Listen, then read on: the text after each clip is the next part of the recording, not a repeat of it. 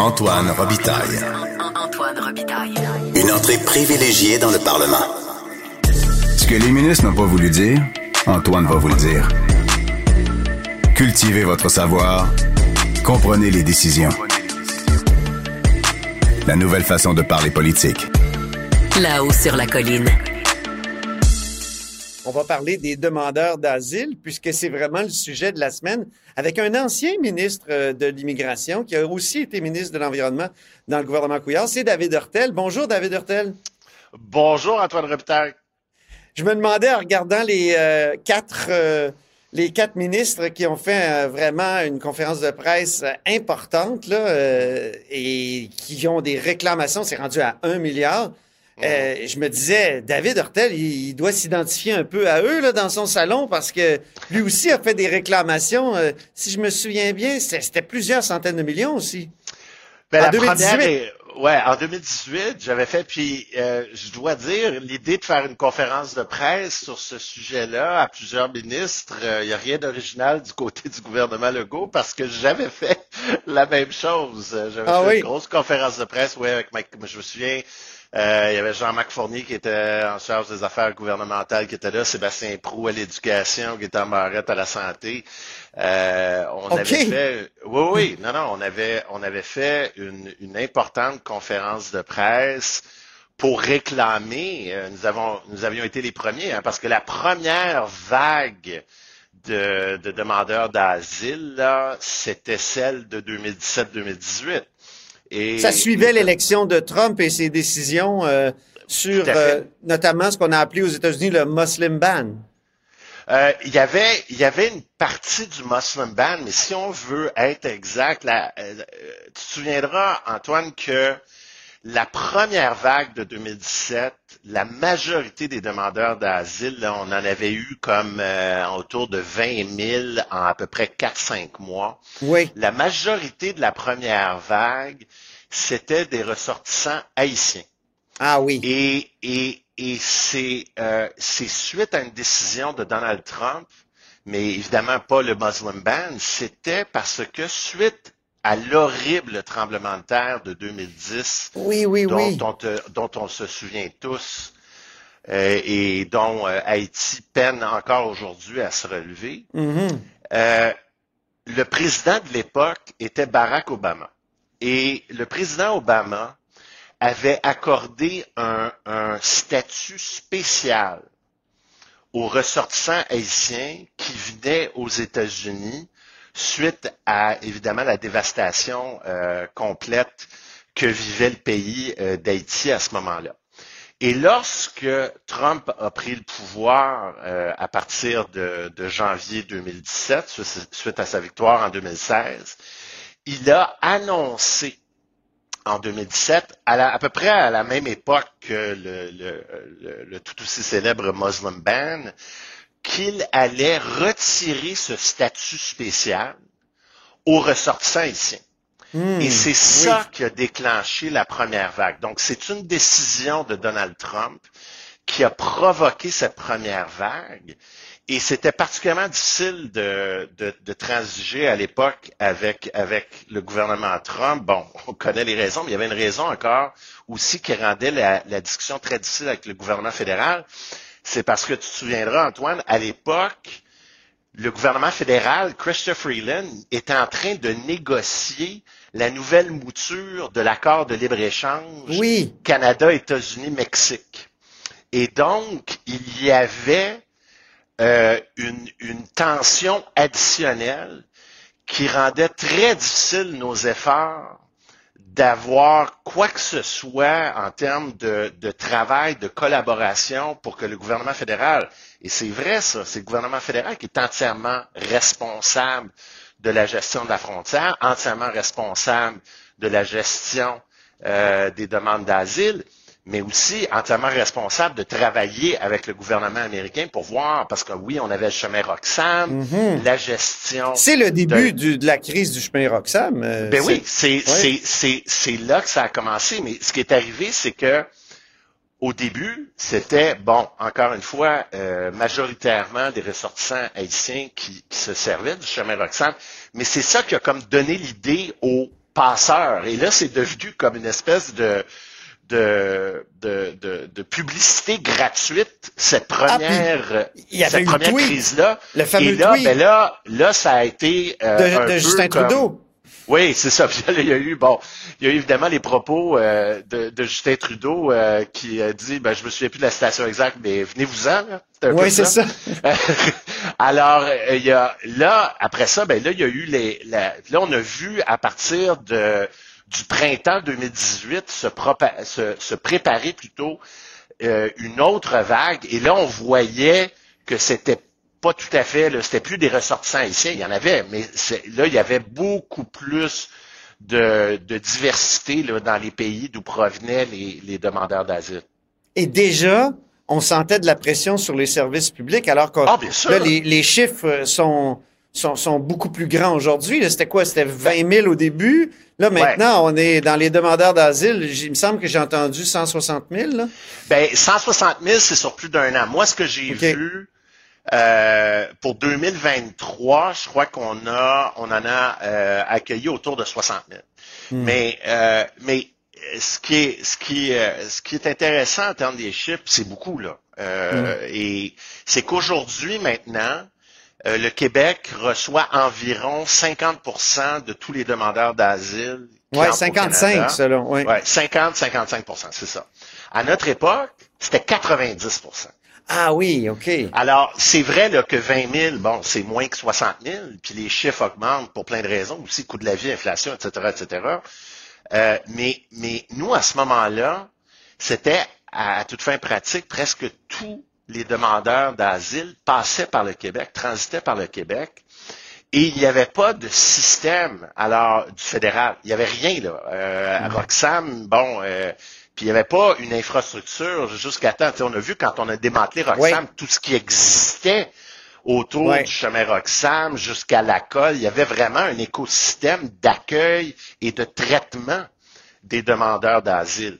Mais au début, en 17-18, ça n'existait pas. Et, et, et ce qu'il faut comprendre, et c'est là où je, je rejoins euh, le gouvernement Legault dans ses demandes, c'est que la majorité de la pression qui est mise est mise sur des services qui sont de compétences provinciales. Mhm. Alors, c'est la santé, c'est l'éducation, c'est, bon, euh, ça aussi c'est d'actualité, euh, c'est les services de garde, c'est la justice aussi, l'accès à la justice, parce qu'après ça, tous ces gens-là, là, ils vont avoir des, des auditions, ils vont avoir besoin de... Ah oui, il y, a, il, y a, il y a besoin de soutien. Alors là, bon, il y a, il y a, il y a tout un, un- un travail de ce côté-là. euh, de, de soutien. Alors, il y, a, y a, y a tout un filet social. Il y a un chèque. Le gouvernement du Québec, oui, c'est vrai, on remet un, un chèque. Mais euh, toute cette pression-là, et nous n'étions pas les seuls parce qu'il y a beaucoup de demandeurs d'asile et c'est ça aussi qu'il faut faire attention. C'est vrai qu'on reçoit un nombre important, mais il y a quand même aussi une fraction, puis ça, faut, faut, faut quand même Qui s'en va. Ouais. Qui Qui, quitte quitte le, territoire. Ouais, c'est ça. euh, et et c'est pour ça aussi que euh, vous, vous voyez, puis moi je l'avais vu à l'époque, j'avais le maire de Toronto qui était à l'époque John Tory, puis aujourd'hui euh, c'est Madame euh, c'est Olivia, Olivia Chow. Olivia Chow qui dit la même chose parce que c'est au, au- en Ontario, il y a beaucoup de demandeurs d'asile qui rentrent soit par le Québec ou qui réussissent à, à rentrer par l'Ontario ou ailleurs. Mais Toronto est évidemment aussi une destination très prisée pour beaucoup de demandeurs d'asile parce qu'il y a énormément de communautés qui ont euh, des nombres importants euh, euh, Mhm. à Toronto. Et euh, contrairement au Québec, Ouais. c'est la municipalité qui gère les centres d'accueil. Alors, Ouais. c'est et, et donc la, la ville a beaucoup de pression. Alors moi, à mon époque, je travaillais avec mes homologues ontariens, tant du gouvernement de Kathleen Wood, puis après ça du gouvernement Ford, pour justement faire des demandes euh, au, Est-ce qu'après cette Donc, conférence de presse-là, Ouais. David Hurtel, Ouais. on vous avait dit que vous souffliez sur les braises de l'intolérance? Parce que c'est un peu ça que je lisais Ouais. ce matin, plein de chroniques qui disaient ah ils sont Ben- les Québécois sont fermés, ils veulent même pas que les enfants des demandeurs d'asile aillent dans les. CPE. Non, ben ça, ça c'est bon. Ben nous justement, nous on, on a, euh, je me souviens, on avait eu des débats euh, importants là-dessus, puis on avait dit oui, on, on voulait euh, donner l'accès euh, au, au, au CPE. Et, Ah, je et pensais que le gouvernement Couillard avait dit, Ben- avait tracé cette ligne-là d'abord. Moi, je- ce que j'avais compris, c'est que la ligne, là, là, je peux me tromper, là, mais euh, moi, je croyais que la ligne, c'était les demandeurs d'asile qui avaient un permis de travail. Ah oui, ok. euh, euh, pouvaient avoir c'est accès. ce que la Cour a dit, en tout cas, oui. Il me semble que c'était ça, mais ah, là-dessus, là, je peux me tromper. Mais, Mais déjà, si moi, on est reconnu comme réfugié, on peut demander une place en CPE. Donc, euh, Ben, c'est pas uniquement c'est- les citoyens québécois, canadiens Non, qui ont non, ben c'est ça. CPE. Oui. Puis, c'est ce que la Cour d'appel a, a, a, a décidé. Euh, Mm. Et, et- et l'idée, c'est que les braises de l'intolérance, et c'est là que c'est différent. Tu sais, je, je, je vais quand même rappeler que lors de, de la conférence de presse euh, que moi j'avais faite en 2018, il n'y avait pas euh, la, ministre ou le ministre, je crois que c'était la ministre responsable de la langue française à cette conférence de presse-là. Euh, on, on faisait pas l'équation euh, que Mhm. euh, un nombre important de demandeurs d'asile, et oui, c'est un nombre important, mais quand on parle de 20 000 à mon époque ou de 60 000 aujourd'hui, euh, c'est pas ça qui va mettre en péril la nation. là. Mhm. Euh, et, et je crois que Mais le commissaire à la langue française, il dit, c'est quand même, tu sais, si c'est 60 000 chaque année, il y en a quoi, euh, 60 ouais, seulement qui parlent le français? Ouais, Mhm. puis Antoine, si on investissait dans des ressources nécessaires pour leur apprendre le français, peut-être qu'on aurait justement moins peur euh, de la, Ouais. des conséquences euh, dans quelques années. Je veux dire, c'est euh, c'est justement, bon, les enfants de la loi 101, ils l'ont appris le français. Euh, et, et le Mais le français est en déclin en même temps, non? Ben, euh, encore une fois, À Montréal? c'est... C'est peut-être pas juste la, c'est pas la faute des demandeurs d'asile c'est seulement, c'est- c'est un, ben là, c'est ça, là. C'est que là, si on, si on a une discussion sur les demandeurs d'asile, je demande à voir en quoi euh, un, un demandeur d'asile euh, met en péril euh, la survie du français à Montréal. Euh, parle pas nécessairement anglais non plus, là. Mhm. Euh, c'est pas euh, c'est euh, quand on regarde la composition euh, des demandeurs d'asile, euh, c'est des gens qui viennent de pays d'Amérique latine, par exemple, puis c'est là ça devient un autre débat. demandiez-vous euh, justement qu'il y ait euh, un resserrement sur le plan des visas à l'époque? Euh, nous, Les visas pour les Mexicains, euh, notamment. Non, là? non, non, non. À, à notre époque, on n'était pas sur ce sur ce registre-là. Euh, nous, on était sur l'idée que un, sur, on respectait les obligations internationales. Un, le Canada a des engagements internationaux, il y a des traités euh, qui gouvernent euh, la gestion des demandes d'asile. Nous, on en était sur le fait, et, et je crois que c'est là où il y a incompétence et, et vraiment un laisser-faire et un laisser-aller de la part du gouvernement Trudeau dans le dossier des demandeurs d'asile. Mhm. Et ils étaient là en 17-18, ils sont encore là.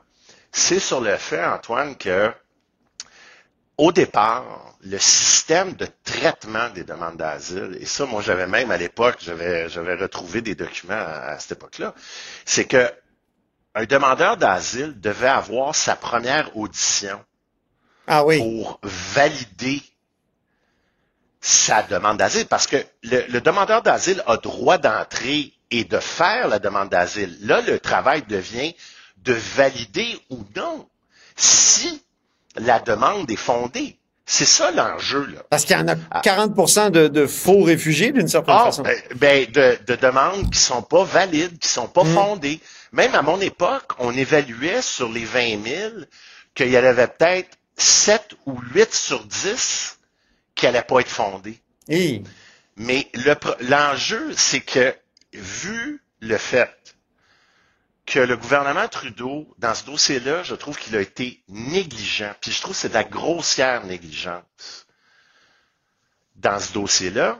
C'est de, de savoir Parce que même le ministre actuel de l'immigration, Mark Miller, a dit que le système d'immigration au Canada est complètement dépassé. Mais il l'était à l'époque. Ben oui. je travaillais avec le ministre fédéral de l'époque, c'était Ahmed Hussein, et c'était complètement dépassé. Alors, je reviens à mon exemple de base. En Ça terminant, prendre- s'il vous plaît, oui. Ah, on a déjà plus de temps. Malheureusement. C'est Ouais. dommage parce que ça, ça devait prendre 60 jours au début la Ouais. pour avoir la première audition. Maintenant, tout le système prend cinq, peut prendre jusqu'à 5 ans, puis obtenir un permis de travail. Alors, il y a, là, je termine très vite, mais c'est ça le- l'enjeu fondamental. Mm. C'est le on cœur du problème. c'est le cœur du problème. Parce qu'après ça, on n'aurait pas toutes ces pressions-là sur nos services. On ne serait pas en train de parler de, de tout ce dont on parle. Et en plus de ça, il devrait y avoir un arrimage entre le fédéral et le gouvernement du Québec Ben oui. pour ceux qui sont reçus puissent être ensuite connectés selon leurs compétences. Parce qu'il y en a beaucoup, là, c'est pas des gens qui savent rien faire, là. C'est ça, Il y a des ça. compétences. Moi, Je sais qu'on a 17, besoin. J'ai rencontré des infirmières, moi, Ah oui. d'origine haïtienne qui traversaient en 17-18. C'est un exemple parmi tant d'autres. Ben oui. Et, et l'idée, c'est de les connecter. On a des besoins en termes de main-d'œuvre dans toutes les régions du Québec, dans plein de secteurs.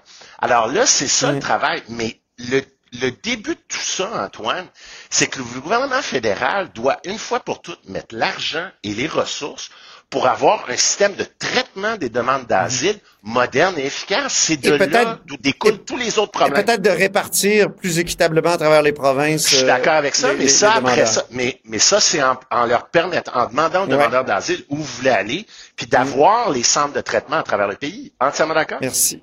Merci infiniment, David Hurtel, donc euh, ancien ministre de, de l'Immigration, de l'Environnement. On se reparlera d'autres sujets. Là. La consigne, ça, on a déjà eu des bonnes conversations là-dessus. Et vous êtes aussi euh, accessoirement avocat conseil chez Fasken. Au revoir. Merci, au revoir. Antoine Robitaille. Il décortique les grands discours pour nous faire comprendre les politiques. Là-haut sur la colline.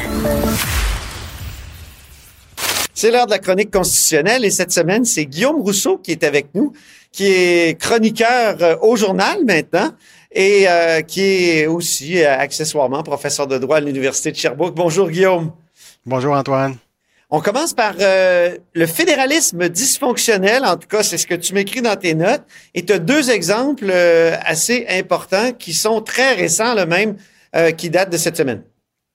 Oui, effectivement. Donc, la, la sortie des, des quatre euh, ministres concernant euh, l'explosion du nombre de, de demandeurs d'asile. Donc, fédéraliste dysfonctionnel parce qu'on a un partage des compétences qui fait en sorte que c'est le fédéral essentiellement. En fait, l'immigration est une compétence partagée, là, mais avec prépondérance fédérale.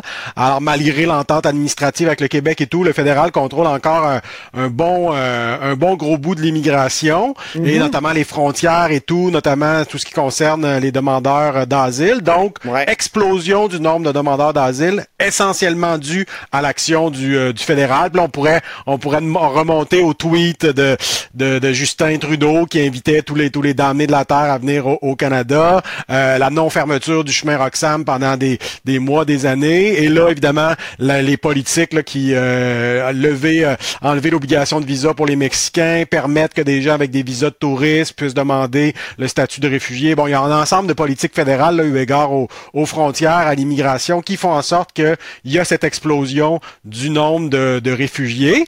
Et là, on dit, bon, ben, quand un gouvernement prend des décisions, ensuite, il doit vivre avec les conséquences. Mais non, parce que là, les, les, les, les causes sont de compétences fédérales, mais les effets sont de compétences québécoises. Alors, c'est pourquoi je parle de dysfonctionnement du fédéralisme canadien. Et comment on pourrait régler ça? Euh, parce que j'ai, moi, j'ai bien écouté la conférence de presse. J'étais même présent. J'ai posé des questions. J'ai comme eu l'impression qu'il y avait une part de stratégie politique là-dedans de dire, ben, euh, on demande au fédéral d'agir, mais tu sais, à un moment donné, quand tu demandes à un autre acteur politique d'agir puis qu'il agit pas, il faut que tu trouves des poignées. Et là, Ouais. je, je- je t'ai même envoyé un, un- un texto. Est-ce que Québec pourrait poursuivre le fédéral pour dire c'est votre compétence, euh, il faut agir? Est-ce que donc qu'est-ce qu'on pourrait faire? Donc, euh, la première chose que le Québec fait, c'est de gérer ces conséquences-là. Donc, il faut Mm. ouvrir des classes de francisation, des classes d'accueil. Il faut, euh, bon, là, il y a toute la question des CPE dont on pourrait parler aussi. Bref, il faut essayer de gérer avec les programmes sociaux qui sont de compétences québécoises le plus humainement possible, tout en respectant la capacité financière là, des contribuables québécois. Ouais, Donc, ça, mais c'est la le première milliard- des choses. Oui, mais le milliard, là, il y a, il y a- il y a- Ouais. il y a un milliard qui manque en trois ans. Là, alors que qu'est-ce que Donc- Québec peut faire? Est-ce qu'il peut la, voie judiciaire, euh, je vois pas exactement quelle poignée, là, mais, mais toi qui baignes là-dedans euh, tout le temps, Guillaume, peut-être que tu as une idée?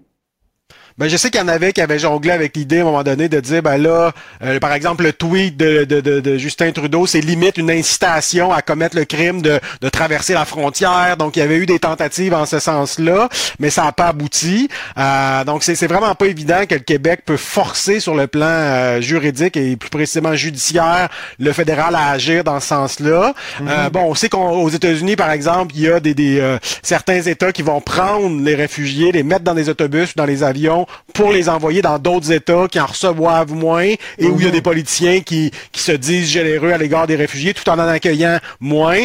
Alors, est-ce que c'est le genre de, de politique euh, que, que le Québec voudrait mettre de l'avant, peut-être pas. Je pense que ce serait controversé, mais euh, mais on, on en est peut-être rendu là, du moins en termes de, de réflexion. Mais effectivement, c'est très limité ce que ce que le Québec euh, peut faire. Puis l'idée dans le fond, c'est de dire, c'est ça, c'est qu'il y a un problème avec le fédéralisme canadien où à une autre époque, euh, il y avait peut-être pas un lien aussi clair. En 1867, il y avait probablement pas un lien autant entre le contrôle des frontières, l'immigration d'une part, et les programmes sociaux qui étaient à peu près inexistants à l'époque. Maintenant, le lien est tellement fort que d'avoir un palier de gouvernement qui gère les causes, l'autre qui gère les effets, c'est dysfonctionnel. Donc là, la question, c'est de dire, bon, est-ce qu'on pourrait pas avoir un- un- une compétence davantage provinciale, ou en tout cas dans le cas du Québec, une compétence québécoise sur l'immigration, soit une compétence partagée, mais avec prépondérance québécoise plutôt que prépondérance fédérale, soit euh, soit carrément là, une compétence pleine et entière du Québec. Je pense que c'est la question qu'on qu'on doit se poser.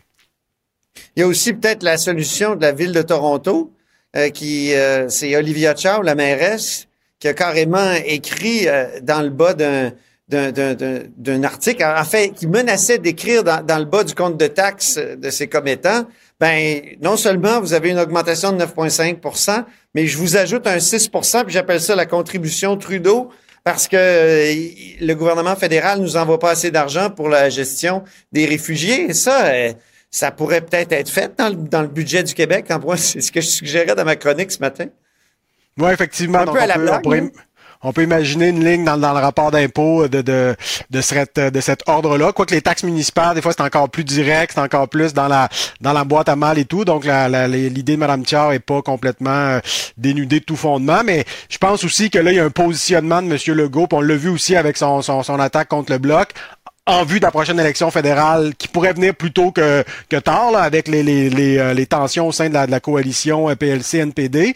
Donc je pense qu'il y a de ça aussi. Donc traditionnellement, on sait que euh, un parti politique qui est fort au Québec, là, c'est moins le cas que c'était pour la CAQ, mais peut tenter de jouer sur la scène fédérale euh, du Plessis l'a fait faire en fa- en faveur de Diefenbaker. Bon, on sait que quand Legault l'a essayé en faveur d'Andrew Scheer, ça plutôt mal fonctionné, mais en même temps, il y avait toute la question de l'avortement qui était venu faire dérailler la, campagne conservatrice. Là, clairement, M. Poilier va davantage le, vent dans les voiles. Est-ce que on, pense que M. Legault va plus ou moins subtilement, plutôt peu subtil avec la, son attaque contre le bloc, tenter de favoriser euh, l'élection d'un gouvernement Poilier avec un fort contingent de députés conservateurs québécois pour venir en appui au gouvernement du Québec. C'est à suivre. En même temps, on sait que M. Poiliev s'est pas avancé beaucoup en termes de, de, de, de, de position autonomiste pour le Québec, contrairement à ses prédécesseurs. Donc, euh, je sais pas si mettre les paniers dans ce, les œufs dans ce panier-là, c'est si gagnant.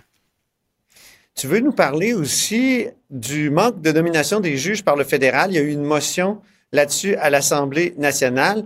La semaine passée, euh, on a parlé de cette, euh, avec Patrick Taillon, euh, on a parlé de, de, cette euh, de requête euh, qui a eu du succès en cour fédérale d'un- d'un- en Ontario, euh, où euh, finalement la Cour a tapé sur les doigts du gouvernement Trudeau euh, pour se traîner parce qu'elle se traîne les pieds dans la nomination des juges. Est-ce qu'on est un peu dans le même genre de cas de figure? Oui, effectivement. Donc, encore là, un cas de dysfonctionnement du fédéralisme canadien par un mauvais partage des compétences. Donc, L'administration de la justice, c'est de compétence québécoise essentiellement. Il y a quelques tribunaux fédéraux, là, mais pour l'essentiel, l'administration de la justice, y compris criminelle. Parfois, on l'oublie parce qu'on on associe beaucoup le criminel au fédéral en raison du, code criminel, donc la, de la législation sur le fond, mais l'administration de la justice civile et criminelle est de compétence québécoise. Donc, le Québec construit des palais de justice, adopte des lois, des, des greffes, des salles d'audience, des bureaux de juges, prévoit un certain nombre de juges, cour supérieure, cour d'appel, dans ses lois. Et là, attend après le fédéral qui, lui, a le, pouvoir de nomination des juges. Ce qui est absolument un non-sens. Dans à peu près toutes les fédérations du monde, lorsque ah le tribunal est de compétence de l'État fédéré, c'est l'État fédéré qui a le pouvoir de nommer les juges. Évidemment, c'est, ça, ça, tombe sous le sens. Donc, c'est vraiment une aberration complète du fédéralisme canadien qui fait en sorte qu'une cour complètement de compétence québécoise, qui, qui est d'ailleurs beaucoup active en droit civil quand on parle de la Cour supérieure et, et de la Cour d'appel. Donc, il n'y a aucune raison pourquoi le fédéral se mêle de ça, mais la raison, c'est l'arbitraire de, de, 96 et suivant de la Constitution de 1867.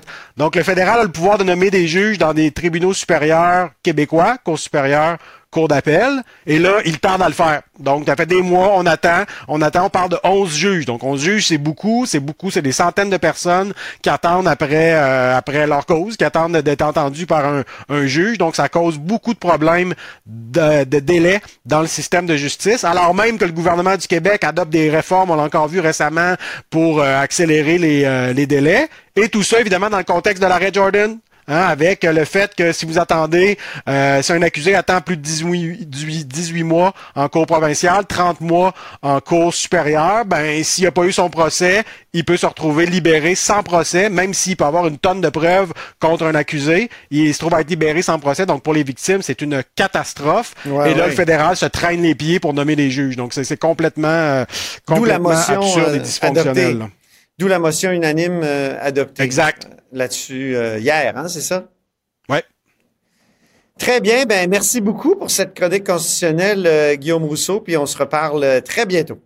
Certainement, à bientôt. Je rappelle que Guillaume Rousseau est chroniqueur au journal et chroniqueur constitutionnel à l'occasion à notre émission, puis accessoirement professeur de droit à l'Université de Sherbrooke. On dit souvent que les murs ont des oreilles. Là-haut sur la colline. Nous, on a deux vraies oreilles à l'intérieur des murs du Parlement. Ça a été une semaine active à l'Assemblée nationale et on va aller rejoindre ceux qui arpentent, les couloirs, mes amis, les correspondants, pour parler d'abord du Parti libéral. Bonjour Geneviève Lajoie. Bonjour Antoine. Bonjour Marc-André Gagnon. Salut. Donc, euh, deux correspondants parlementaires à l'Assemblée nationale. Commençons justement, comme je l'ai dit, le Parti libéral euh, du Québec, le mouvement euh, euh, euh, n'importe qui sauf Coder. Et c'est toi qui nous as appris l'existence de ce mouvement-là, Geneviève? Oui, ben on se souvient tous que l'arrivée de M. Coder dans la en tout cas, son arrivée possible dans la course à la chefferie. Hein, il s'intéresse donc à la course à la chefferie. Il n'a pas encore confirmé qu'il serait candidat, mais en tout cas, euh, tout porte à croire qu'il le sera.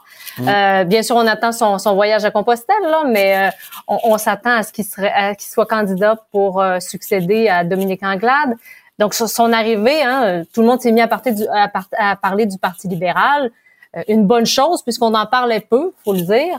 Euh, mm. Mais euh, si plusieurs ont vu ça d'un bon œil, il y en a plusieurs qui ont déchanté aussi après, parce que M. Coder s'est prise de position, notamment sur la loi 21. Mm-hmm. Euh, ça, c'est en tout cas, c'est très problématique aux yeux de beaucoup de libéraux. Euh, donc, oui, rappelle-nous, lui, il est pour la loi 21, puis pour oui, l'interdiction. La, clause Oui, oui l'interdiction des signes religieux chez certains employés de l'État, même les profs pas de problème avec ça pour M. Coder. Et lui, il reconduirait la clause dérogatoire euh, à la Charte fédérale qui protège d'une certaine façon la loi 21 des protestations judiciaires. Donc ça, ça, entre en conflit complètement avec euh, les positions traditionnelles du Parti libéral. Et c'est ce qui pousse justement euh, les bons du Parti libéral, les éminences grises à se chercher d'autres candidats qui vont pouvoir faire le poids contre Monsieur Coder. Euh, et d'un coup, il y en a qui se mettent à rêver, à prier pour qu'il y ait des élections fédérales. Hein, et puis que euh, certains candidats puissent arriver justement sur la scène euh, politique ah, okay, parce que ça, ça libérerait des, des libéraux, c'est ça, à ben, Ottawa, qui pourraient être aussi des libéraux à Québec. Ben, on entend sans arrêt le, le, le, le nom de François-Philippe Champagne, le ministre fédéral, bien sûr, lui, euh, il quittera pas son poste au fédéral pour venir ici à Québec, mais si jamais il y avait des élections fédérales, d'un coup, ça changerait la course. Eh mais bon, tout ça, c'est du rêve pour le moment parce qu'on n'est pas là. il y en a même, il y a, certains candidats qui m'ont dit, qui, qui, qui, se présentent. On entend le, nom de de Carl de Carl Blackburn, qui est euh, le grand patron du Conseil du patronat du Québec. Euh, ensuite de euh, aussi Charles Milliard, qui est aussi le, le, le, président, le grand patron, le chef de la, direction de la Fédération des chambres de commerce. Voilà, voilà, des chambres Moi, je trouve qu'il est bien nommé, Monsieur Milliard. Hein? C'est ben, il, il, a un nom pour le pour le ça, boulot. Il a le nom de l'emploi.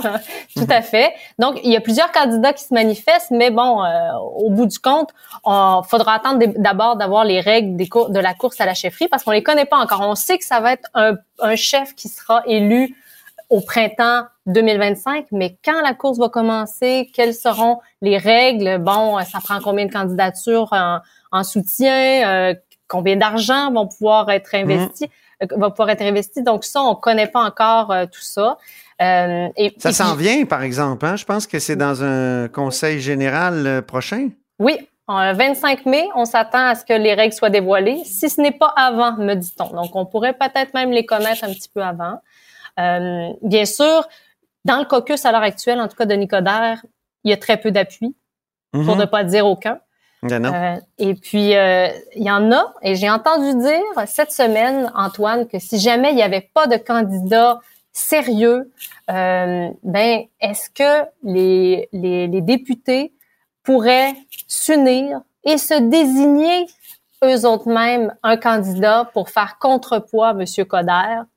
C'est une idée que j'ai entendue circuler cette semaine. Un volontaire. Oui, voilà. Alors qui se qui qui euh, qui qui laisserait, euh, qui, qui déciderait d'aller dans la course, mais seulement pour le parti. Hein? Ça serait la un main sur le d'abnégation. exactement.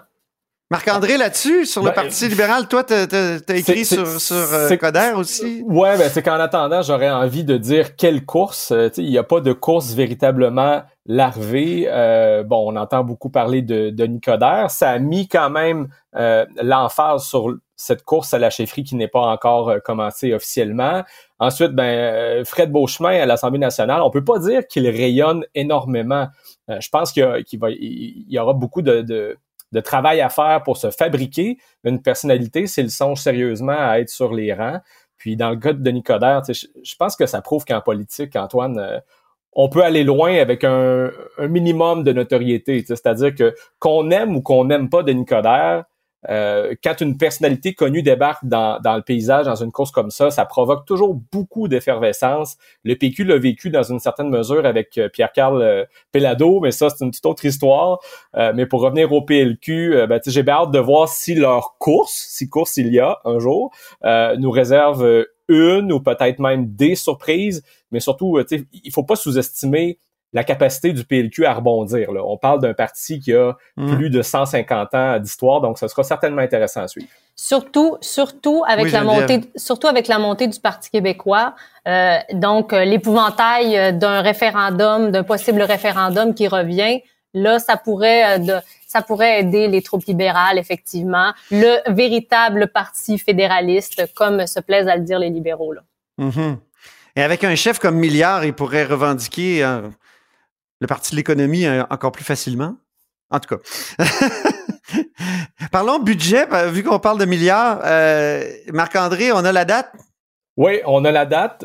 c'est le 12 mars, donc prochain budget Girard. À quoi s'attendre? Ben, un déficit plus important que prévu. On se rappelle que François Legault s'est entouré hein, dimanche dernier de Sonia Lebel puis de Bernard Drainville pour mettre la table en annonçant que le prochain budget serait largement déficitaire c'est rien de nouveau, hein? Quand on se souvient que la dernière fois qu'on s'est parlé, Antoine, c'était au terme du caucus précessionnel de la CAC à Sherbrooke à la fin janvier. Et qu'est-ce que disait François Legault? Ben, que les hausses salariales des employés de l'État auront un impact significatif, disait-il à ce moment-là, sur les finances du gouvernement.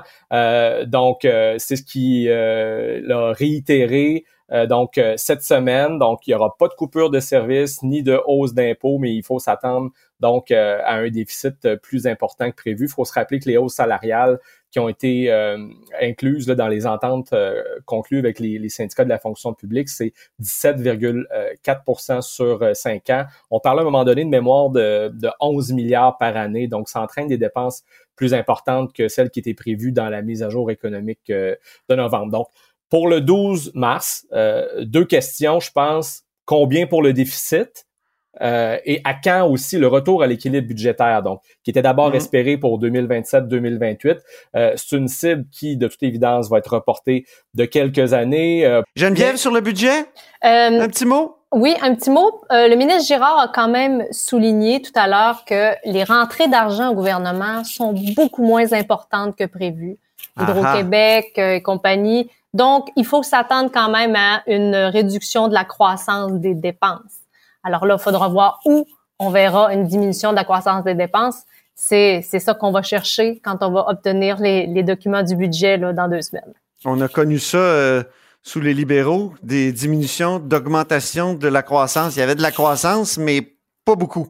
non, puis là... là Et à ce moment-là, on parlait d'austérité. Le ministre Girard a bien tenu à dire qu'il ne s'agissait pas d'austérité et euh, François Legault arrête pas de dire de l'austérité, de la rigueur. C'est différent. Mhm.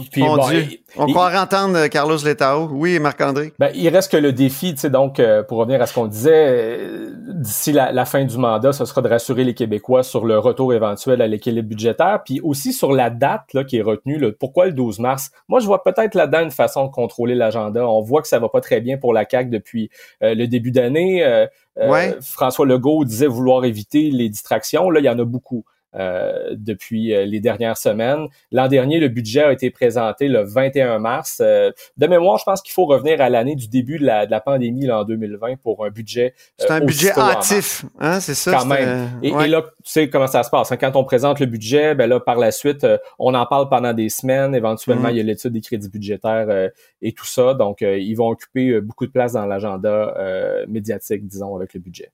Un sujet qui a énormément fait parler euh, justement aujourd'hui, euh, jeudi, euh, c'est les demandeurs d'asile. Est-ce qu'ils devraient pouvoir avoir le droit d'envoyer leurs enfants dans les CPE, les centres de la petite enfance? Geneviève, tu as écrit là-dessus?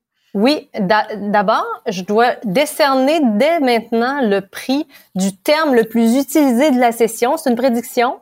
Demandeur d'asile. Hein? Je ah sens qu'on va entendre parler de demandeurs d'asile à toutes les semaines. Euh, ça avait commencé cette semaine. Hein. il y a eu comme une séquence d'événements. Hein. Au début de la semaine, on a quatre ministres qui se présentent pour nous dire que euh, c'est dangereux, c'est une menace à l'identité québécoise que cet afflux de demandeurs d'asile, euh, la pression sur l'éducation, les hôpitaux, c'était pas leur, C'était pas leur message principal quand même, Geneviève. Non, mais là, on est rendu, là, on est rendu aux, garderies. Alors, il y a eu quand même une séquence, une montée de, de du discours. Et puis aujourd'hui, hmm. c'était les garderies. Effectivement, hier, le gouvernement euh, a déposé euh, une demande de sursis euh, en lien avec une décision de la Cour d'appel qui a permis, qui permet, qui donne le droit en fait aux enfants des demandeurs d'asile de fréquenter les garderies et les garderies subventionnées et les CPE.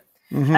Aujourd'hui, on en a beaucoup parlé. Monsieur Legault a dit, ben écoutez, moi, ce que je veux, c'est que les Québécois, les enfants des Québécois d'abord aient accès aux garderies subventionnées, aux places subventionnées. Mhm. euh, et euh, même là, on a su que ça allait, selon les prévisions du gouvernement, ça pourrait, euh, il, faudrait qu'ils ajoutent 5000 places supplémentaires, euh, des places qui n'ont pas encore toutes, qui sont pas encore prêtes. Hein. Je vous rappelle que le gouvernement Legault s'est engagé à livrer 37 000 places en garderie d'ici 2024-2025. Ça, c'est demain matin.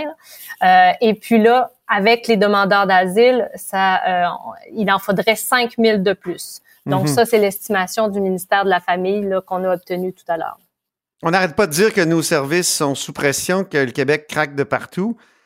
C'est sûr que d'ajouter encore euh, des gens qui ont pas nécessairement, logiquement, n'ont pas nécessairement euh, devraient pas avoir accès à ce type de service-là, c'est, euh, c'est, comment dire, ajouter un fardeau sur des, des euh, services qui déjà euh, croulent sous la pression. Mais d'une certaine façon, c'est un peu ce que ce que le gouvernement dit. mais le gouvernement est quand même isolé hein, dans son coin. Tous les partis d'opposition ne sont pas d'accord avec lui Mhm. là-dessus.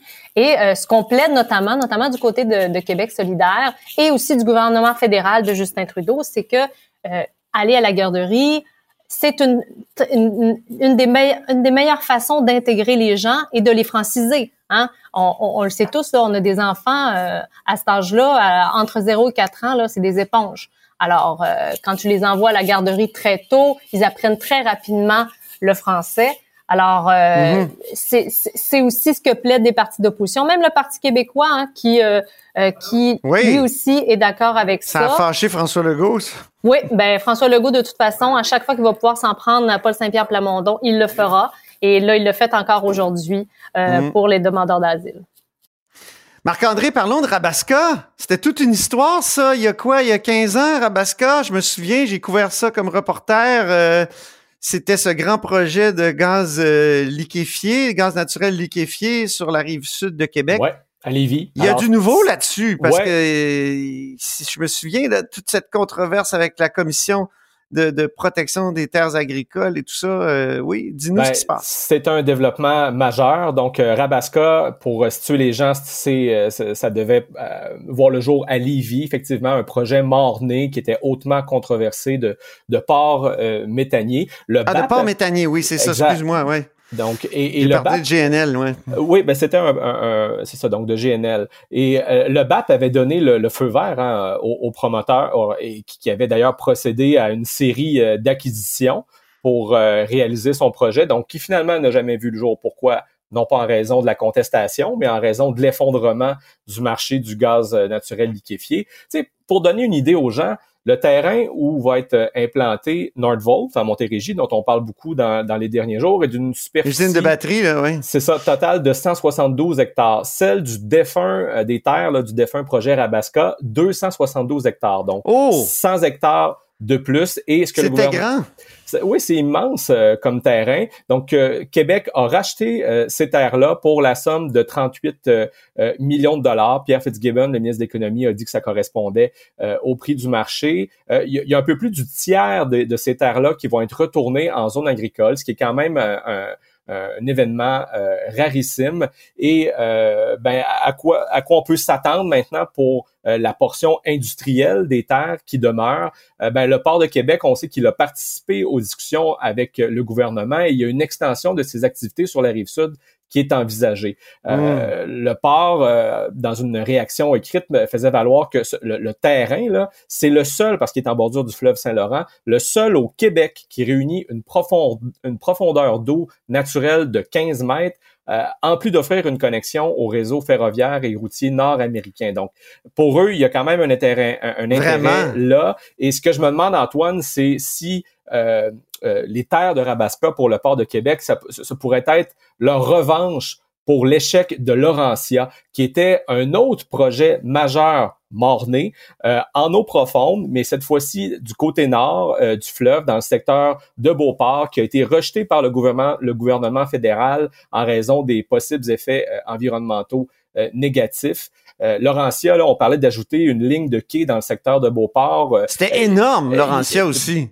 on remblayait le fleuve sur Oui. 14 hectares. Et Je ce projet-là avait l'appui de la CAC. Oui. Donc maintenant, on comprend que le port a l'appui de la CAC aussi pour un projet du côté de Lévis. Moi, j'ai très hâte de voir quelle sera euh, la suite des choses et s'il y aura une levée de boucliers semblable à celle que l'on voit en ce moment pour Nonvolt en Montérégie. C'est classique, ça, les levées de boucliers ces temps-ci. Hein? Il y en a beaucoup. Il y en a beaucoup.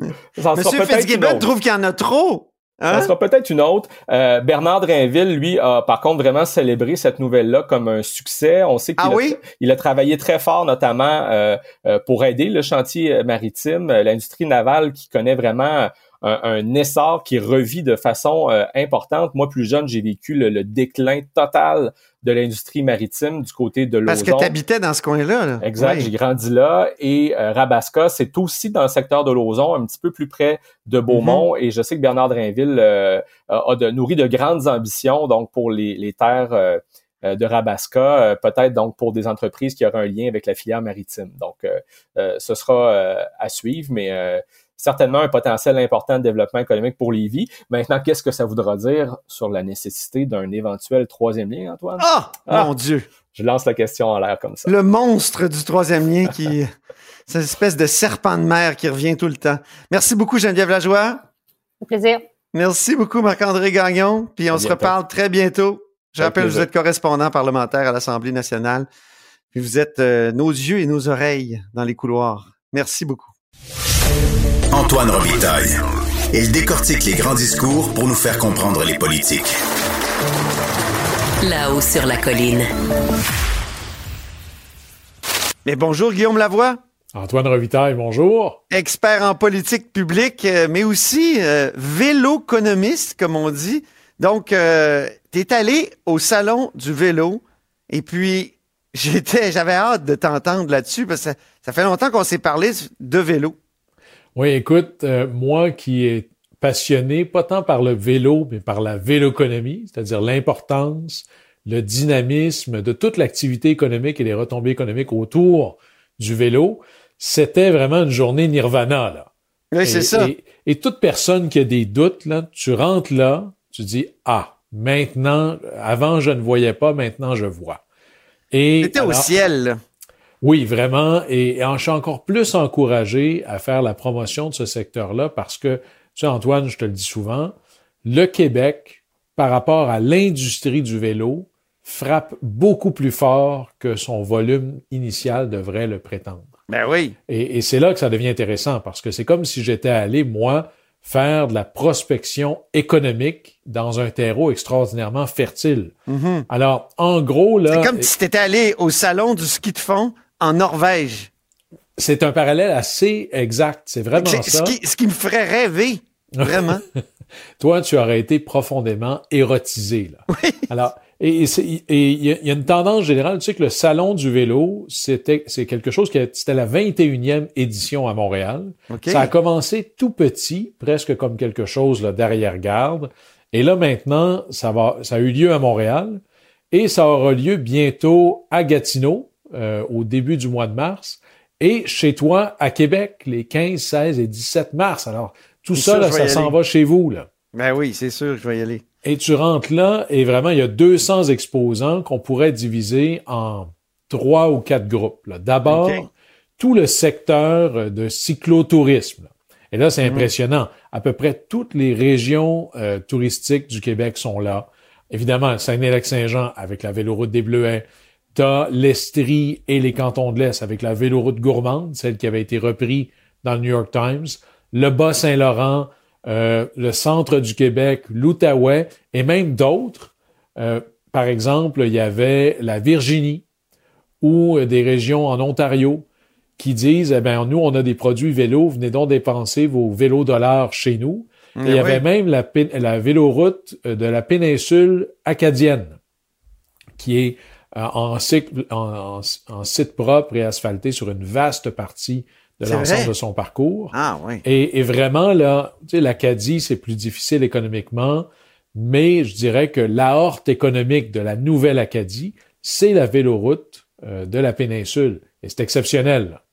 Alors ça, c'était vraiment, il y a tout un secteur, puis rajoute à ça les agences de voyage spécialisées pour le voyage vélo. Et il y avait Équilibre, entre autres, qui est un des premiers ou des plus importants. Puis là, ben, choisissez votre endroit paradisiaque dans le monde et on va vous organiser un voyage vélo en petits groupes, en gros groupes, etc., etc. L'autre groupe, c'est les détaillants et fabricants. Et là, c'est comme la soupe habitant, là, Antoine. Il y a beaucoup de nous autres là-dedans, là. Ah bon? Parce que tu as évidemment les, les, les De Vinci qui sont importants, mais entre autres des, des, des Québécois qui montent. Là. Il y avait euh, entre autres Vélec. Et d'ailleurs, Vélec, bon, pour vélo électrique, ça en dit beaucoup parce que dans mes surprises, c'était presque des vélos électriques partout. C'est vraiment maintenant, même chez Kilico, qui est le plus gros détaillant au Québec, leur patron me disait que c'est plus de 51% de ses ventes, les vélos électriques, et ça monte. Ça monte tellement parce qu'il y a une nouvelle clientèle, les baby boomers, puis c'est mon choc. Ça avait été repris aussi, c'est une image qui, moi, m'a choqué dans le sens espagnol, donc c'est une image qui m'a surpris beaucoup. Ouais, l'article du Journal de Montréal l'avait relevé aussi. J'arrive là le matin. Bon, moi, j'avais mon, mon entrée là, pour euh, ceux qui allaient faire des chroniques pour les médias. Puis il y avait la file des gens qui attendaient. Puis sur la deuxième journée, je regarde ça. Puis il y avait beaucoup de cheveux gris, là. Beaucoup de têtes blanches. Beaucoup de baby boomers. Alors, Mais ça- tous les cheveux gris euh, veulent pas dire boomer, là. attention. là. Parce Oui, que je moi, sais, je suis moi, un X et j'ai beaucoup de cheveux gris. Et, et moi, j'en Et ai de plus en plus, là. Alors, euh, c'est les, les joies du Ça paraît mariage. pas tellement. oui. Non, ben, ça paraît quand ils sont propres. Mais tu sais, Antoine, vraiment, là, il y a une tranche, on est dans les boomers retraités. Et là, ceux qui doutent encore que le vélo, c'est des vrais dollars, vous avez une clientèle qui est assez riche et qui a beaucoup de temps. Mhm. Et là, tu te promènes, puis des vélos à quelques centaines de dollars, il n'y en a pas, là. C'est du 1000, 2000, 3000, 4000, 5000 dollars. Et là, après ça, tu rentres dans la, le- presque le corollaire de la chose, c'est le festival des accessoires. Ça va Ah. des vêtements, de la tête aux pieds, à tous les équipements possibles, imaginables, là, euh, pour accrocher sur la voiture. Et après ça, il y avait même des trucs d'alimentation. Quelqu'un avec de l'eau d'érable fait une espèce de potion magique pour avoir de l'énergie, pour pouvoir aller plus loin, plus Ah vite. oui, plus c'est bon, ça. J'ai goûté tu- à ça pour la course, moi, je, je m'en- je l'ai utilisé. Et tout ça, c'est des produits québécois, là. Ouais, Et oui. là, on arrive et il y avait, pour moi, c'est la preuve ultime du dynamisme de la véloéconomie, Promutuel, compagnie d'assurance, qui est là pourquoi? Parce que eux ont développé une politique d'assurance habitation qui a une section vélo particulière où on garantit parce que tu dis mon vélo est couvert par mon assurance maison, mais une coupe de centaines de dollars, ça assure plus le vélo, là. Pas pour un bidule qui vaut 3, 4, 5, 6 000 dollars. Et puis, il y avait ma section peut-être préférée, celle plus proche de mon cœur, des startups. Entre autres, il y avait Cargon, deux jeunes ingénieurs qui faisaient avant des bidules dans le monde médical. Puis là-dessus, ils se sont dirigés où? Vers le vélo. Ils ont conçu, et là, ils sont en train de fabriquer à Laval un vélo cargo 100% québécois. Ah oui, Et on là, voit qu'il y a un jeu de mots, là, cargon, on se débarrasse de l'auto, puis en même temps, c'est cargo pour vélo cargo. Exactement. Et euh, je regardais ça, puis là, il y a toute une réflexion pour que la portance soit meilleure, que ce soit plus facile à opérer que des modèles concurrents étrangers comme, par exemple, les fameux Bullet qui nous arrivent de Copenhague. Alors, il y a de la technologie, il y a de l'avancement, même Velec, tu sais que eux, c'est 100% québécois, ils sont essentiellement en Montérégie, et ils ont créé un nouveau vélo électrique, mais intelligent. Ah bon? Alors imagine ça, là. ton vélo électrique, tu peux, le, tu peux le barrer à distance. Tu te le fais voler, il y a un GPS qui peut te dire il est où, et tu peux barrer le pédalier à distance. Alors imagine ton, ton, ton frotteur, là, le voleur qui a voulu partir avec, ben là, bonne chance, parce que le vélo, vaut- ce n'est plus le vélo. Et alors ça, c'est quelque chose d'intéressant, il faut que j'aille les visiter. Et vraiment, ce que j'ai découvert, c'est moi, je- j'essaie de suivre l'industrie du vélo depuis quelque temps maintenant. Ça va tellement vite que ça me dépasse. Dans quel sens? C'est au sens où il se développe tellement plus de choses que je suis capable de le suivre. D'autant plus qu'il faut que cette industrie-là se regroupe. Mais tu sais qu'il n'y a pas si longtemps, je suis allé dans mon effort de comprendre chaque pouce carré du Québec. Je suis allé Mm. à Sainte-Terre. Et la ville de Sainte-Terre, on s'entend là, c'est un En village. Abitibi? Ah oui. En Abitibi, un village de 3000 personnes. Tu t'es pas rendu en vélo, par exemple? Non, en train, Ah oui. évidemment. Ton autre passion? oui, moi, c'est là-dessus. Et tu te dirais, écoute, là, 3000 personnes en Abitibi, terre du F-150, c'est pas là qu'on va parler de vélo. Non, la ville a acheté des vélos pour les touristes. Et la ville qui avait à, à décidé s'ils achetaient un autre F-150 pour les, les, les besoins municipaux, ont décidé de en prendre un de moins et de transformer ça avec un vélo cargo. Parce que c'est plus facile pour faire certaines in- interventions. À Sainte-Terre, il doit y avoir des belles routes de gravel là, pour faire du vélo de gravel. Oui, et puis même là, là c'est c'est franchement, moi je l'ai découvert euh, l'hiver. Moi je dis, quelle que soit la région au Québec, il faut y aller trois fois. Ah. L'été, l'hiver, l'automne. Et le, paysage change tellement, le festival des activités possibles change tellement que c'est comme visiter trois lieux différents. là. Mais bref, de ce que j'en retiens du salon du vélo, c'est que il va falloir documenter ça encore plus. J'ai été sidéré combien on a des entrepreneurs de chez nous, des inventeurs, il y a des designers, des ingénieurs. On parle souvent qu'on veut des bons emplois, des emplois déterminants au Québec. l'industrie du vélo, ça m'apparaît vraiment là, assez exceptionnel. Ben, je suis certain qu'un jour, tu vas leur donner, mon cher Guillaume. Merci beaucoup pour euh, cette chronique. Au plaisir. Je rappelle que tu es Guillaume Lavoie, expert en politique publique et, comment je disais déjà, turiféraire du vélo. Ah, c'est Quel beau mot. Salut, au plaisir. Bye bye. Là-haut sur la colline. Disponible aussi en balado sur l'application et le site cube.ca. Radio, télé, balado, vidéo.